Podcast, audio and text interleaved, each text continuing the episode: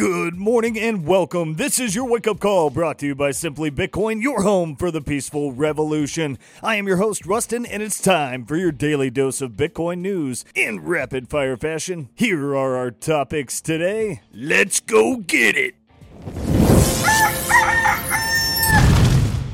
Savings rate falls to 17 year low amid relentless inflation. Americans are saving at the lowest rate since 2005, underscoring how inflation and higher borrowing costs are thinning out financial cushions. The personal savings rate as a share of disposable income dropped to 2.3% in October, according to data from the Commerce Department released Thursday. FTX was the fastest corporate failure in U.S. history. The United States trustee handling FTX's bankruptcy proceedings has referred referred to the now defunct exchange as the fastest big corporate failure in American history and is calling for an independent probe to look into its downfall. In a December 1st motion, U.S. trustee Andrew Vara noted that over the course of eight days in November, debtors suffered a virtually unprecedented decline in value, from a market high of 32 billion earlier in the year to a severe liquidity crisis after a proverbial run on the bank. The result is what is likely the fastest big corporate failure in American history. Mike Novogratz, Bankman Fried, is delusional and headed to jail. Hi, I'm Pot. Let's call the kettle black. It's kind of surprising that his lawyers are letting him speak, Novogratz said before adding, having watched two interviews, the word delusional kept coming to mind. The reality is that Sam and his cohorts perpetuated a fraud. He stole money from people. People should go to jail. Galaxy Digital is among the victims of the FTX collapse, having disclosed a $76.8 million exposure to the bankrupt firm. And don't forget the various various scams, Luna tatted Mr. Clean here has supported himself. Crypto miners in Russia capitalize on bear market by hoarding ASIC devices.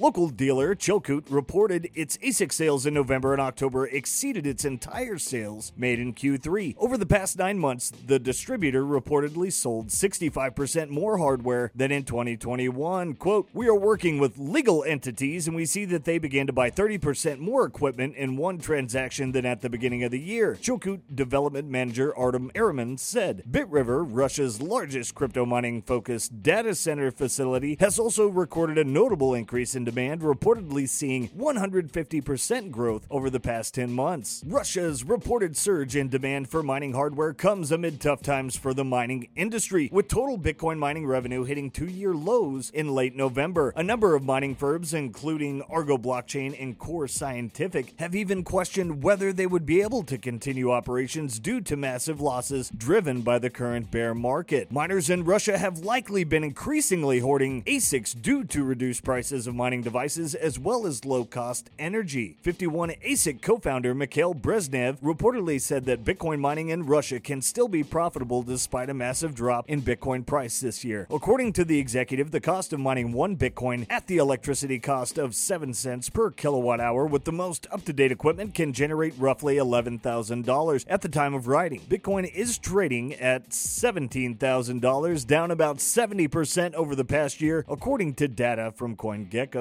And in the mighty bear market of 2022, Bitcoin mining revenues fell 19.9% in November to about 472.6 million, according to data compiled by The Block. Texas Energy Grid ERCOT published new analysis and research explaining how Bitcoin mining is helping the grid as a flexible load. That 21 page report just got released. It is in the show notes, and I'm sure we'll have more to come from that very soon. Representative Tom Emmer, the Chinese Communist Party Lockdowns have imprisoned and in some cases killed their own citizens. As the Chinese people bravely protest these draconian policies, Democrats have turned their backs. At House GOP will not ignore abuses happening in China. The CCP has wielded digital authoritarianism like payment tracking systems and digital IDs to muzzle its citizens. We cannot allow this insidious technology to be implemented in the United States. At Senator Ted Cruz and I have introduced legislation that will prevent the federal Federal Reserve from ever issuing a CBDC directly to individuals. And let's go ahead and round it out today with U.S. Senator John Boozman echoing SEC Chair Gary Gensler and now CFTC Chair Rostin Behnam in Bitcoin